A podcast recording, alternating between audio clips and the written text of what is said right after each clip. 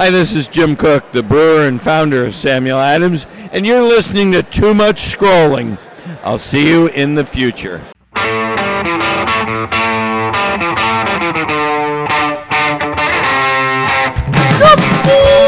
Welcome to Too Much Scrolling for September 21st, 2021. I'm Steve Foder. I'm Chip Hassenflow.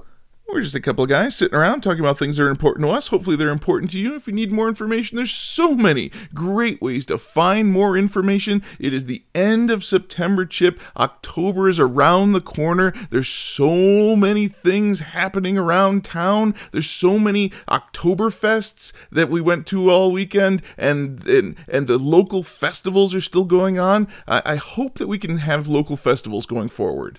Well, it, it, it's like COVID went away, Steve.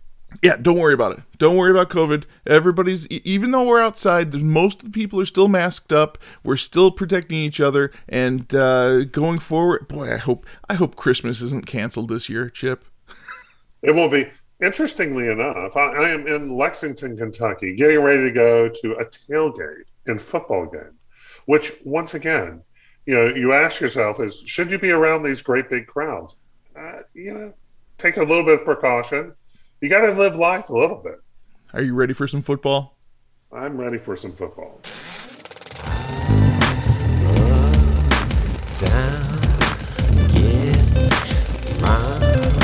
Film at 11.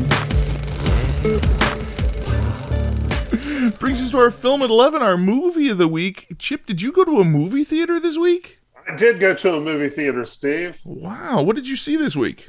I saw Show Me the Father which uh, I just want to make sure everyone knows it was actually a private performance. And in fact, when I went to the theater to watch it, I think I may have been the first ticket bought all week to watch this movie. so,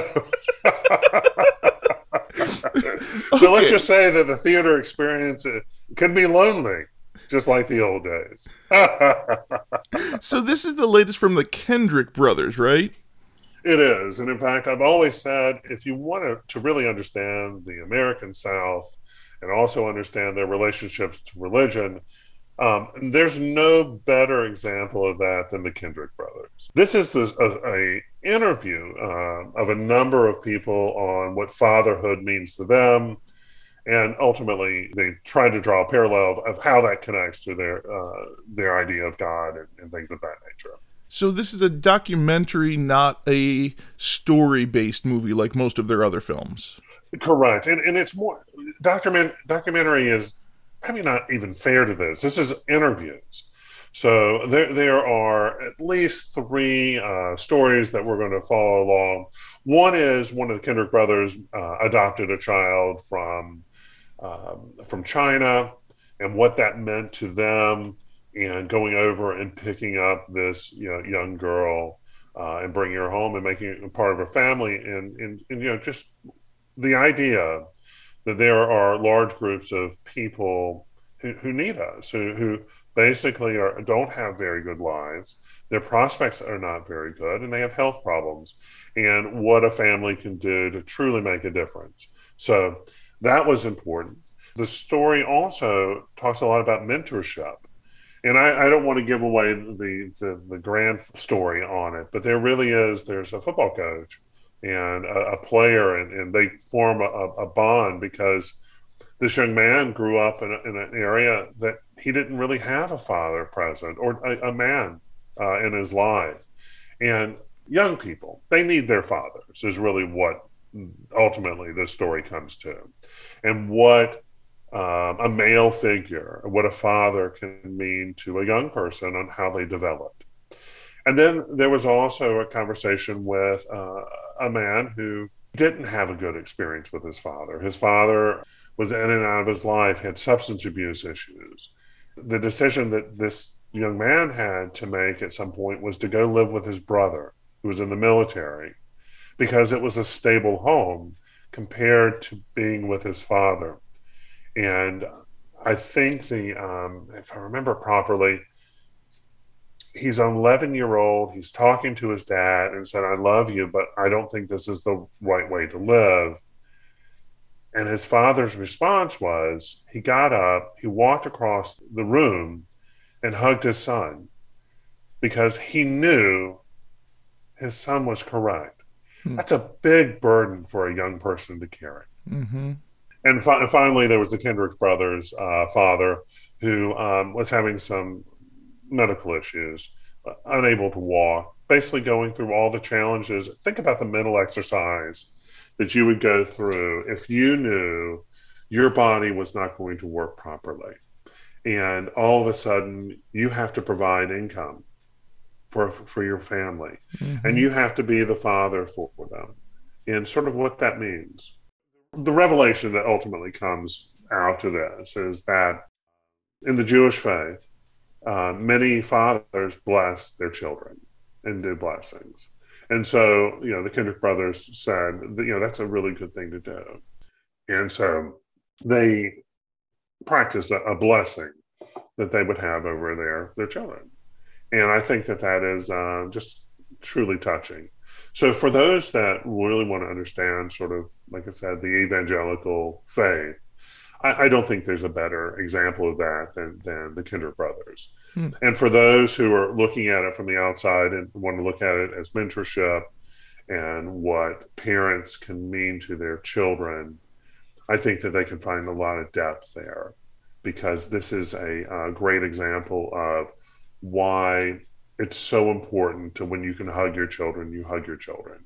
And when you can encourage your children, you encourage your children. And when you need to be that listen, you know, sounding board, that person to listen, you listen. It's it's just real important to having them grow and being comfortable being the person they are, and how that just um, there's just so many people who just do not have that foundation, and it impacts society as a whole. Hmm. You have seen a lot of these Kendrick Brothers films. Is, does this one stack up to all the rest? Well, I, I found myself weeping in it. Hmm. I mean, it really is touching. Uh, I grew up in the South. I grew up uh, in a church environment, and so this certainly speaks to me. And, and, you know, was I conditioned for it? Possibly, possibly. But I think there's just so much more to it than that. Ken, the Kendrick brothers really do identify some of the real challenges in society, and they look to address it. You know whether you agree with the ultimate solution they come with I, I i don't know how you couldn't agree with most of it. Yeah. And you know and i'm talking about i'm talking about a person not of their faith. Mm-hmm. but you know for a person of their faith it certainly is is talking to them in a very good level. And this is a uh, I think it was courageous was their movie that they did with the father you know about fatherhood and what that means so i think this is a you know just another offshoot of, of that.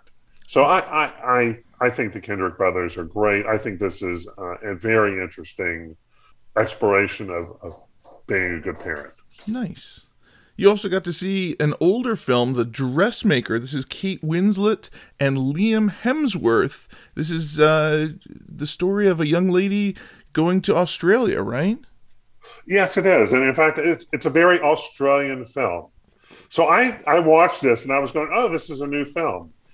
This was from 2015. Yeah, we talked about this back in the, the old days of this show, six years ago. Did oh, I didn't review this? Did you review this? No, no. Uh, neither of us watched it until this week when you saw it. So tell us, six years in the future, Chip, is this a movie that we should watch? Well, this is a great movie. I should. And let me make sure I'm very clear. The person I saw it with did not think it was a great film. Okay. Because I think what they did, it got really emotional. Uh, part of it. Okay. Um, I, I, think that there is some hokiness to it. I, I certainly don't want to dismiss this because there's just something about it that is just improbable. Sort of the, the event that caused all this stuff was just kind of improbable. Okay. Now, I'm not saying that improbable things don't happen. It just seems kind of out there. But but the result, you know, think of a, a small community out in Australia or your neck of the woods. It doesn't really matter where um, something happens. There's a kid that dies, and there's a person that's blamed for it, and all the whispering that goes on, and the and the lack of understanding, the lack of forgiveness, and then all the secrets that go on that community. So Kate Winslet's character ends up uh, leaving the community, being sent away, eventually winds up in Paris, and learns to be a dressmaker. So how about that? That's lovely.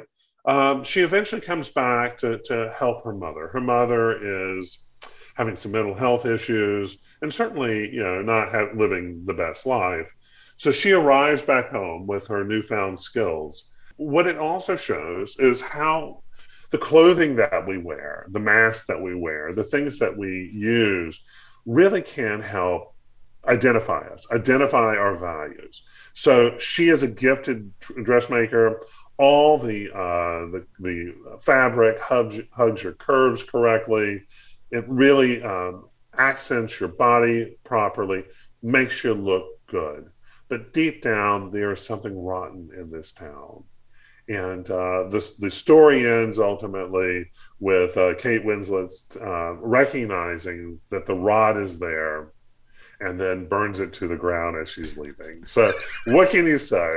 And it's got Liam Hemsworth in it, which um, is once again Kate Winslet and Liam Hemsworth are like uh, the beautiful people. What can you say? Oh yeah, yeah, no doubt about that. All right, so so a tentative suggestion for people to watch this one. No, no, I would say Show Me the Father is probably seventy-five out of hundred, worthwhile seeing.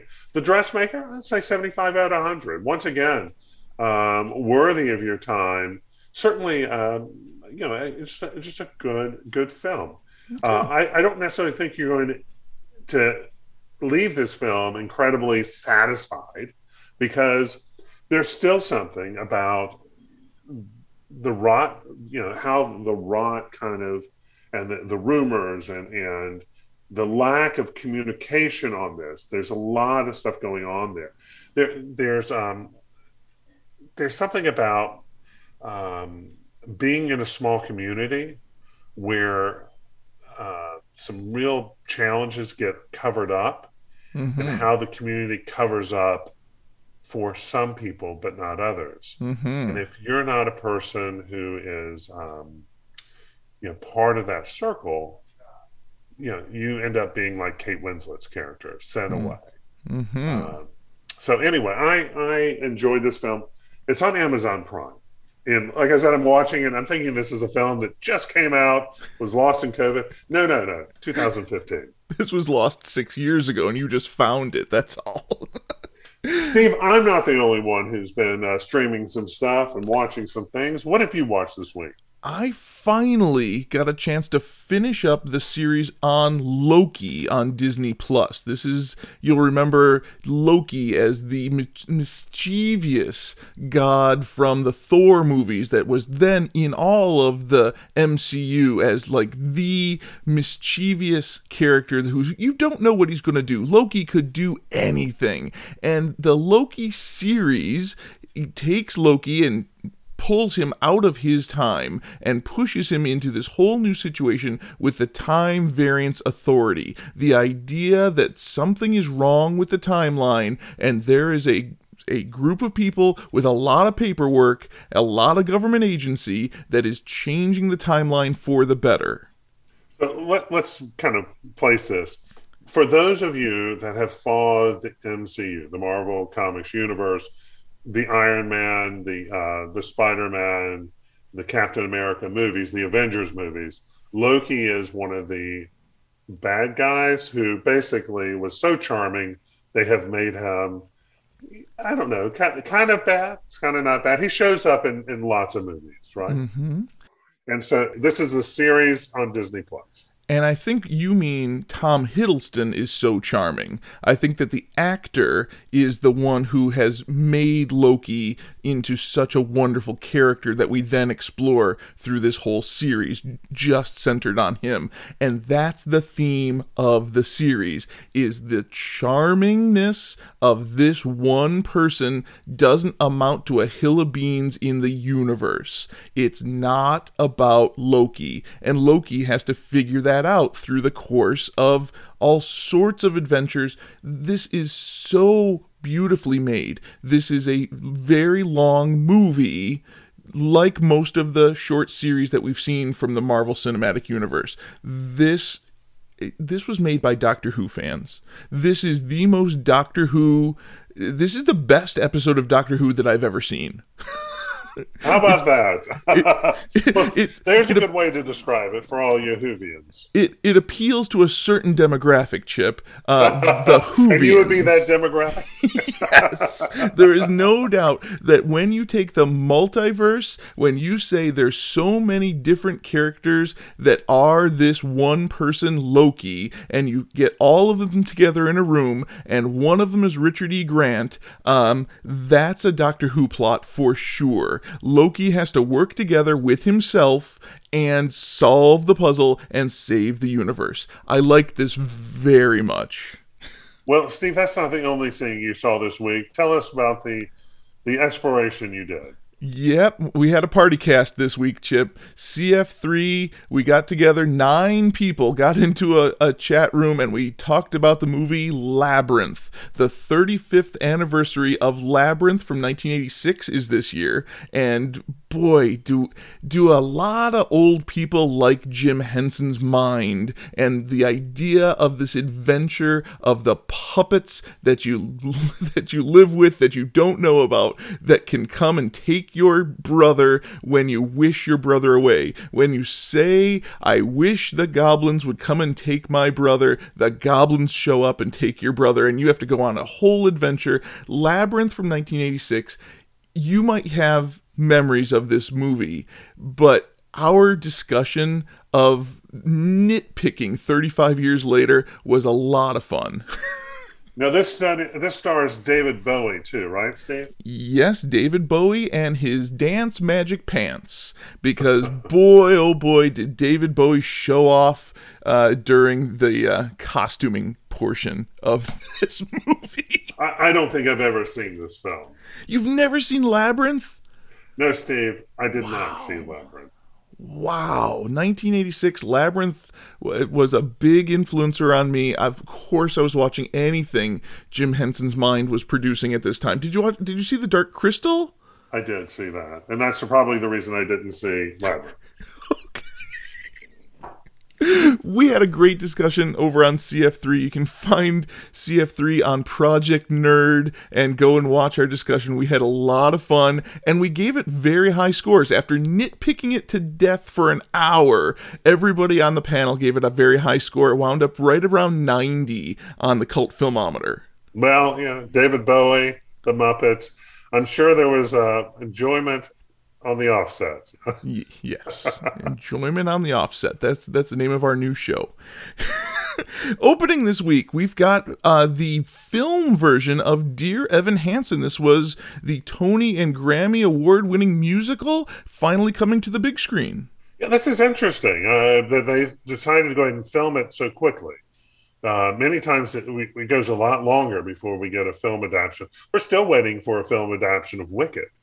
And I think Wicked has a lot of inspiration for this because Wicked was our first exploration of two women leads, you know, um, going Glinda and Elphaba. And eventually, you know, we, we move on to Frozen, which once again has two princesses.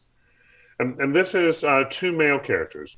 Well, we, we initially um, we think they're friends. They're not really friends, but there's a death that ends up happening, and then there's a whole story about how they have to build their friendship, where one individual, I guess, is going to show um, basically has an impact about this this outcast kid. So I, I this is a very interesting musical. Um, when I listened to it, uh, the first song is ultimately two parents, sets of parents, really struggling to c- connect with their their their children. Mm-hmm. The story ultimately is about how each of us longs to have a friend, a, a person, a confidant. And you know, Steve, we're very lucky that you every week you and I get to have a conversation Yeah. and exp- explore a lot of things. And the beauty is we don't have to be the same person, but we get to experience a lot of the same stuff. Well, not every young person has that confidant Mm-hmm. and they long for it. In fact, there's a, a I think it's a second or third song where there's this conversation about uh, two young men. They're going to go and they're just hanging out, just talking about stuff that's going on. They're talking about girls that won't date them.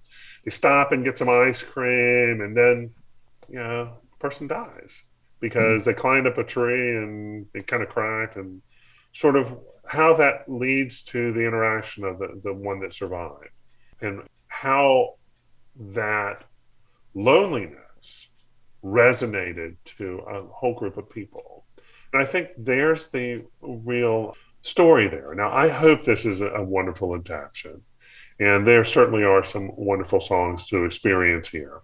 But I, I think that we, we need to just recognize that you're going to have neighbors and friends like that. And, and their longing for connection Hmm. You can be that person who can can do it. You can you can be the the friend, and just beware of the people around you.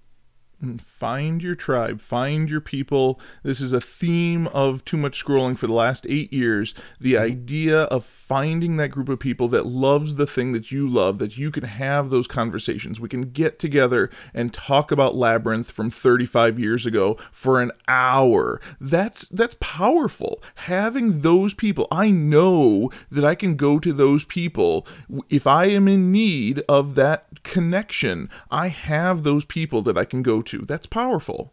Well, and, and yes, and, and actually being in presence of those people is important mm-hmm. too. So it's not just the internet connects you to your subculture, mm-hmm.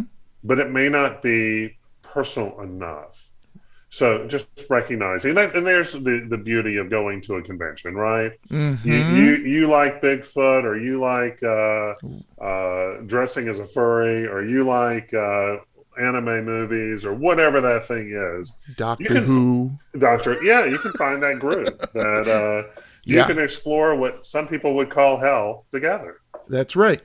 And and together it makes a big difference. Labyrinth might not be a good movie, but together it's so much fun to go through that experience. There's and, and, so much there. And just on that, as being a person you don't even, even like it. One of the things I enjoy most is passionate people. So if you're at the football game and they love, I don't know, I'm at the University of Kentucky, they love Kentucky football. Great. I don't have to be a Kentucky fan or even like football. I can enjoy being around people having lots of enjoyment. The passion. Absolutely. That's my job at school is to show my students the passion of this dumb subject that they don't have any interest in and maybe by the end they'll catch that excitement. There's there's something there. Hey Steve, do we have a, a movie for the Grinches in the audience? not only the Grinches in the audience, but my circle of horror movie fans. I'm not a horror movie fan, but I love the classic 1950s black and white Universal monsters, and one of the stars of those movies is Boris Karloff. There's a new documentary out this week called Boris Karloff, The Man Behind the Monster. This is brought to us by Shout Factory, so I hope that I'll be able to find this on on my home television soon, but for right now, this documentary is a theater only experience. And because of the type of film it is, yeah, this would really uh, benefit from like a Fathom event type of uh, presentation Agreed.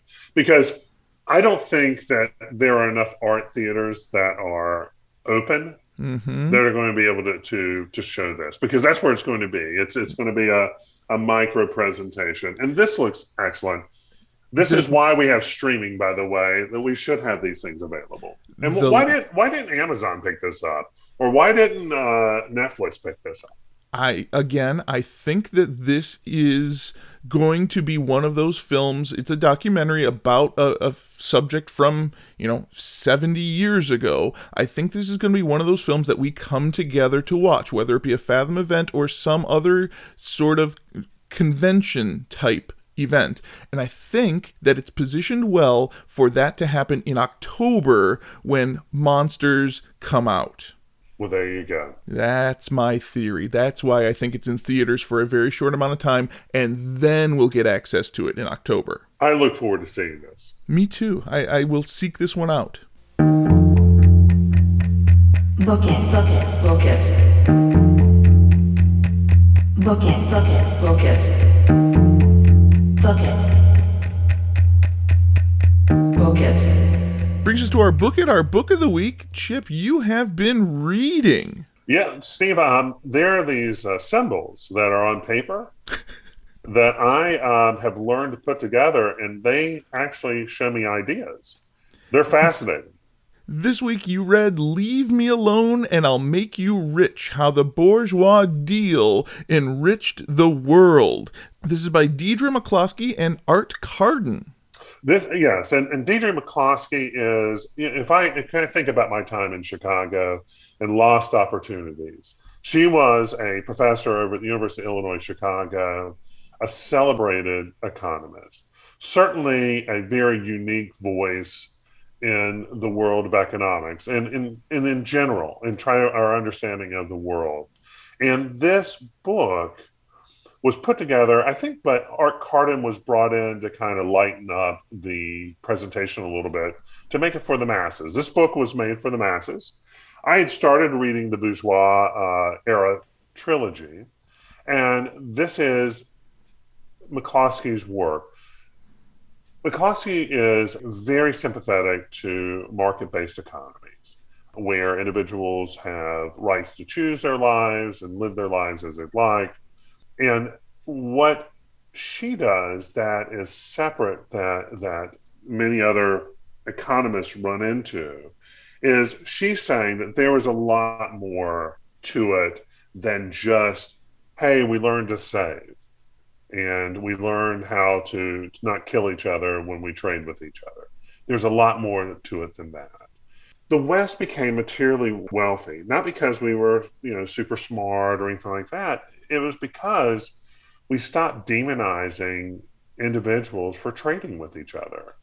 You know, Steve could start a business and trade doors with me and and instead of looking at him as some lower class like the aristocrats did, they basically said he's a regular person and, and he's building doors and people like their doors and how lovely that, that that's going on. And so the, the middle class grew from this. And we got this wonderful growth. For, for thousands of years, people have saved money or saved things, but they never got wealthy. So, what changed? And that was what Scotland basically brought to the world. Mm-hmm. And hmm. that was what Adam Smith helped to identify. And that was the birth of what we would call the classic uh, definition of liberalism but where this where he deviates some is that you're not some mindless person out there trading. You're a thoughtful person. So you're thinking a, a lot about your neighbors. You're thinking about your community. You're thinking about how you kind of work in society. There's sense of mores there. We all can think of some bad player in a market-based economy and think of like that guy who, what do you buy the insulin patent for it and jacked mm-hmm. up the price of insulin? Yeah. Well, there's no doubt that we all wish Schadenfreude on that guy, right? We we all wish something like you know if you found out that he tripped over and broke his leg, you're kind of like, well, good for him, this jerk. How dare he do this? And, and a lot of people think that market-based economies are just that there's no thought to it, caring for your fellow man, is uh, a secondary thing to whether the profit motive or whatever. But it's exactly the opposite. It's because you care for the person, because you care for your neighbors, that you're willing to provide your services to them and mm-hmm. do it so in a very good way. And we, we, we really, this is a this is a nuance. This is a way of looking at society, and this is what McCloskey spent her lifetime studying and she basically talked about the rise of the bourgeois, the the everyday Joe, the uh, the middle class group, and how there are people who have obscene wealth, and how um, terrible for them. I mean, to have to the burden of having to have everything that's available to you, but how basically it allowed us to experience those things, those those things that were so expensive the kings and queens couldn't even get their hands on it. You know, we have at our, our disposal now. We have indoor plumbing and air conditioning and refrigeration and you know, I, I, you know, I'm sorry you don't live in your twelve thousand square foot home with your villa or whatever, but you know, most of us have to suffer with a roof over our heads and all these things available to us and the generosity of having museums and you know sporting events and entertainment and this is beautiful we, we live in magical times and i don't know if this book ultimately would change anyone's view of the world but the idea that you know the rich you can just basically squeeze every penny out of them for the everyday person I don't think that's going to work. I, and I think it was this book brought me the Andrew Carnegie story. I'm going to butcher this story, but I'll get. There's this person who shows up at Carnegie's uh, home and says, "Hey, listen, you need to give all your wealth away. You know, think of all the people who don't have anything." And so Carnegie, who was an incredibly wealthy person, had his assistant take the population of the earth take his wealth and he came back and it was like 16 cents and he says give this man 16 cents and send him away so hmm. I don't know if you know a little bit about carnegie but he built this incredible wealth and then basically gave it all, all away before he died hmm. and um, i mean many communities have uh, organs and, and buildings and they're all uh, they were financed by this guy nice. and uh, it's not just him but i mean benjamin franklin built an incredible wealth and then spent his later years representing the United States on a number of things. And um, I, I know a lot of people who have, have basically had that same sort of revelation. And one of the things that McCloskey proposes in this book is the idea of innovism, and maybe the, the word innovism should replace the word capitalism in her view, right? Yes, uh, capitalism was a a term that was created by Marx. And it was this idea that, so one of the, the critiques of, say, someone like Elon Musk is he's got all this wealth. Well, he may not have money at his family, it's, it's all working on his businesses. Mm-hmm. Uh, and in fact, there was a, a, I think it was an article I read about Elon Musk is he um, and pledged half of his wealth to building Tesla or, you know, those types of, of companies. And at some point, they came into a cash run, and basically, it became all of it. All of his wealth got put into Tesla. Now, if Tesla works out real well, I mean, I don't know. Maybe you can build a rocket and go to space or something. You never know. Um, but the reality is, is that these people are doing things that we value, or, or at least we think we value. And if it works out the way it is in Steve's lifetime, Steve may be able to jump into a rocket and go to space. It may be inexpensive enough that you cho- you choose to do that. You work, you save, and one of your goals is I want to be in outer space for a few minutes, and you could do that within your lifetime. That's amazing. and that's the idea of innovating, of innovism, the, the idea of this wealth being used to move forward our society and all of the things that we can do and all the things that we should do. And we're uh, we had a great example of that this week with uh, the closing of Sears at Woodfield. So Sears headquarters is right down the street from us, mm-hmm. and Sears was the Amazon of its time Sears was an incredible innovator. It, you know, many people. My brother lives in a Sears home, so they designed homes. You ordered it; it was a kit. They built it, and now you have a home. Mm-hmm. And if you wanted clothes or something of that nature, if you were in some rural community out in you know middle of North Carolina or uh, out in Nebraska or something, there's no way they were opening a Sears to you. They opened a store called a Sears catalog store, and it was in a shopping mall that was itty bitty slim. And you would order it, and the box would arrive at that location. Now, that sounds like Amazon, mm-hmm. but you know, like 1920s version of Amazon. Mm-hmm. And we have something called creative destruction, where better ideas come around, innovations come around, and you always have to be aware of what competition is doing, of how people are meeting other people's needs. I mean, is, uh, do you think that in 10 years from now, most of us will go to the grocery store?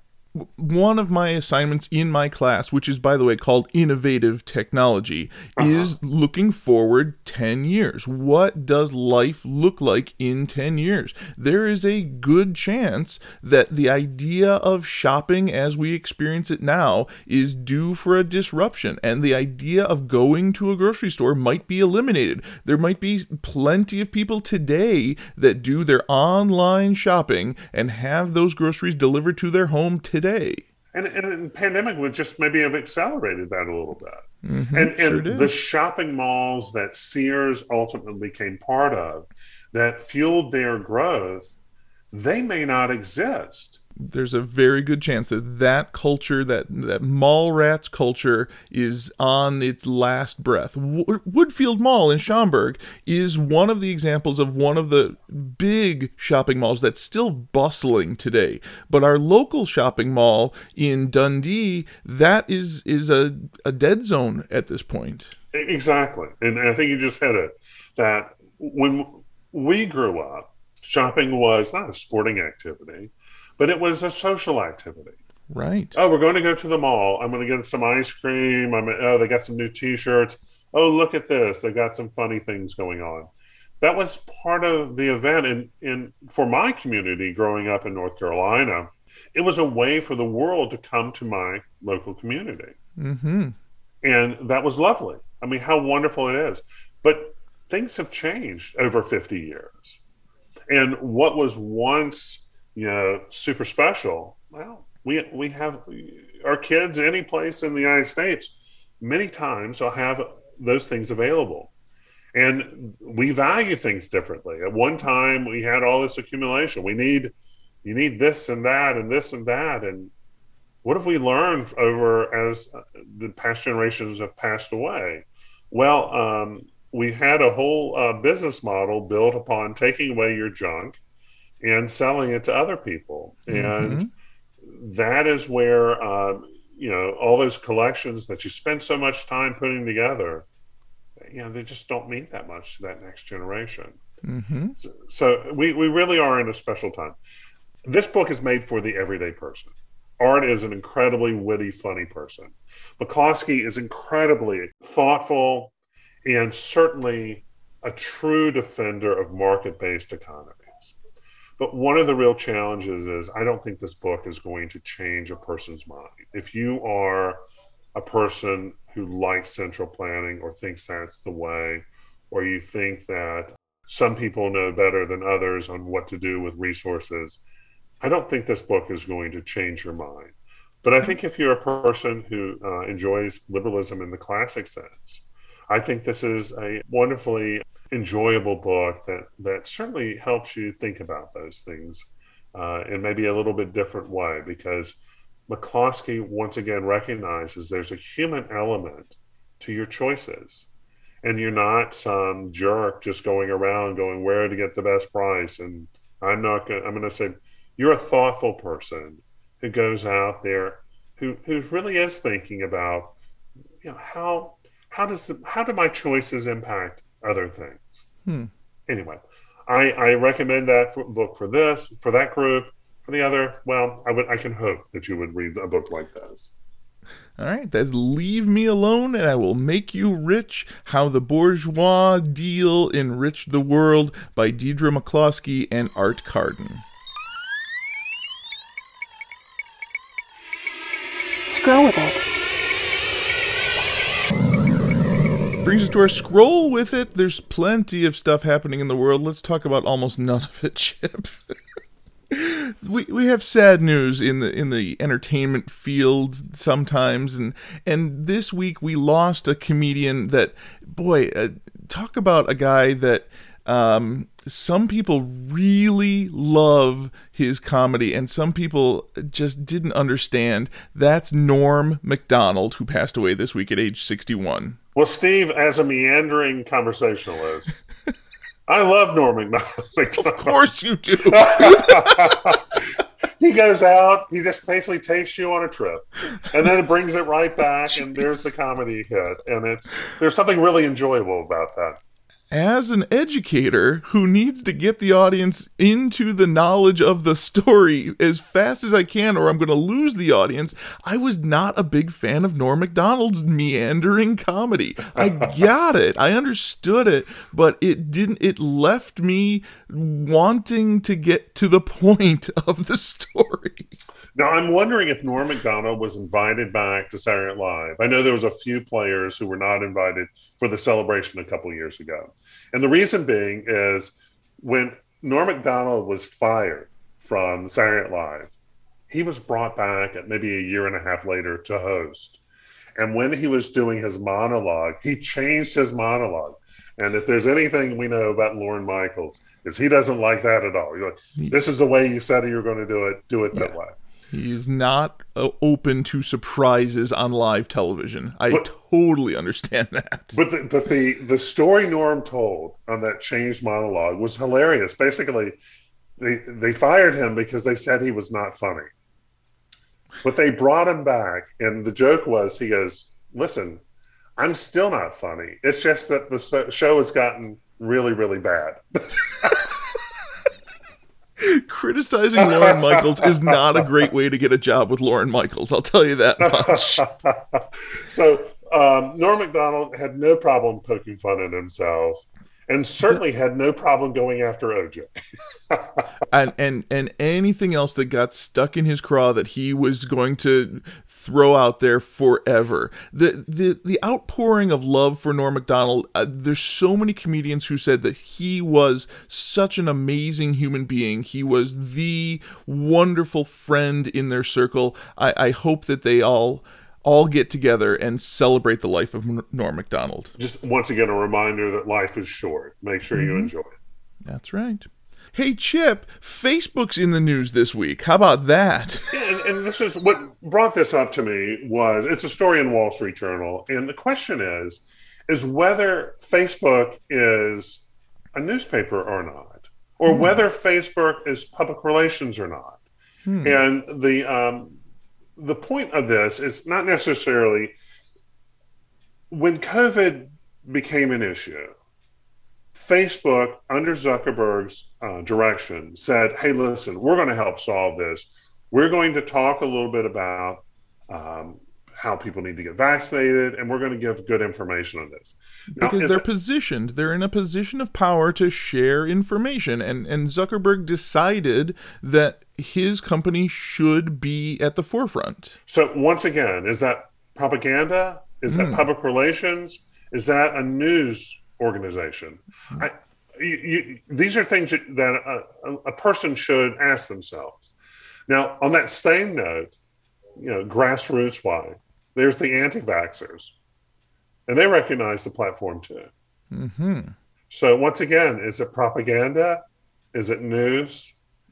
You know, is it public relations? The point is, is that the anti-vaxxers were using it as effective, as effectively, or or more effectively than than Facebook.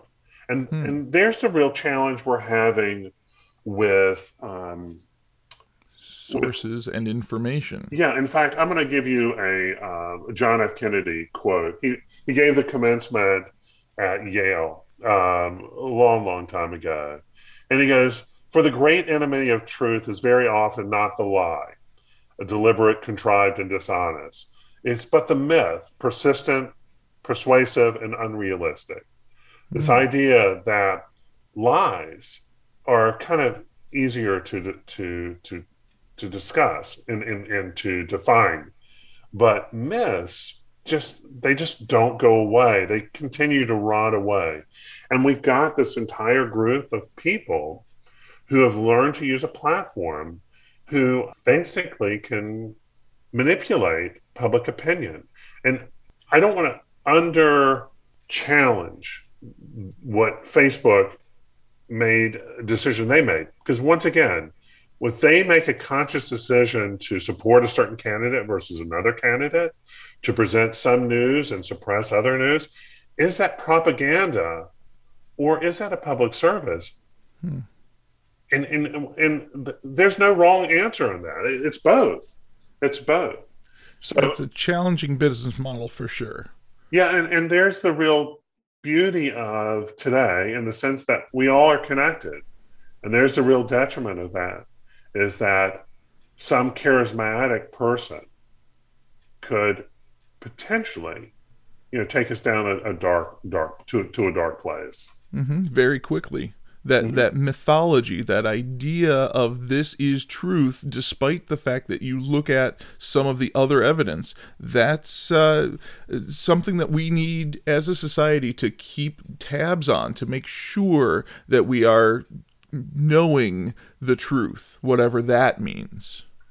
Well, there you go, Steve. Steve, let's have some great uh, news for today. All right, our end story, our fun end of the show story, like like on the news, the the family friendly story of the day. Lucid Air has a new electric vehicle available, and it's exciting. This new battery powered car gets 520 miles on battery power. That is a record. Well, and, and here's the real challenge with Lucid uh, Air's you know electronic vehicle. It's not named Tesla, so we all know Tesla, and we know that you know Volkswagen and, and Ford and and all the other manufacturers are getting involved in EVs. Lucid's name has just been lost. Well, they're just starting out. This is a startup. They they're just getting started. I think you're going to hear more about Lucid, but I think that uh, you and I are probably not going to buy this vehicle chip. Well, Steve, I want a vehicle that you know costs what a what maybe a condominium would cost in many parts of the world. The 520 mile range Lucid Air Dream Edition has 933 horsepower and costs $169,000, Chip. Well, that is expensive today. But going back to McCloskey's uh, arguments, you know, what at one point was only for the wealthy, Mhm. eventually makes its way down for the, the, the bourgeois, the, the everyday person. This is definitely innovation at work. This company has been working on this technology. It is striking how well their vehicle works. And for right now, it is very expensive. The idea of innovation is just that. You are going to make this one moonshot, and then everything after that will use that technology to innovate, to make everything better. Well, in fact, I'm, I just saw a presentation this week. I was at a conference. They were talking about a um, gene sequencing artificial intelligence. It doesn't really matter. Basically, a computer program that would take your blood, make it basically kind of line up your DNA for it. And at one time, maybe it was a hundred thousand dollars, maybe maybe even more than that. Well, you can get it done now for I think it was like a thousand dollars. I A believe thousand dollars. I believe the gene sequencing from CRISPR is is down into the hundreds now. and, and just just consider what that means that for most of us uh, you know could we look at your genes and potentially determine sicknesses before they even happen or likelihood of sicknesses? You know that may make it terrible for getting life insurance but it may make it very nice because uh, we can help you live longer Hmm, This is a very dark sci-fi story that I've read many times, my friend. That idea of we have the science to make you live longer can lead to all sorts of unintended consequences. Well, you know, one, the, one of the great gifts we give the next generation is dying. We, and our bad ideas get to go with them. But anyway, um, so we have 520 mile range, which is unbelievable. Most of us can't get that out of a tank of fuel uh, for 169,000. But the Air Pure, the um, you know, for the, the, the rest of us, the 406 mi- uh, mile range, 77,000. So, and if you look at what oh, I can't think of maybe 350 range for the Tesla, and that's going for 35,000. So, So think about think about what we're doing. Th th we are at a point where electric vehicles are coming down in price, Mhm. and they certainly are the ranges that many of us are going to be okay with. as long as we can get the parts to manufacture these vehicles. That's the the problem with this system right now. Well, There's and the- who was the guy? Is it Marcus? Who um, the guy is in, the YouTube guy?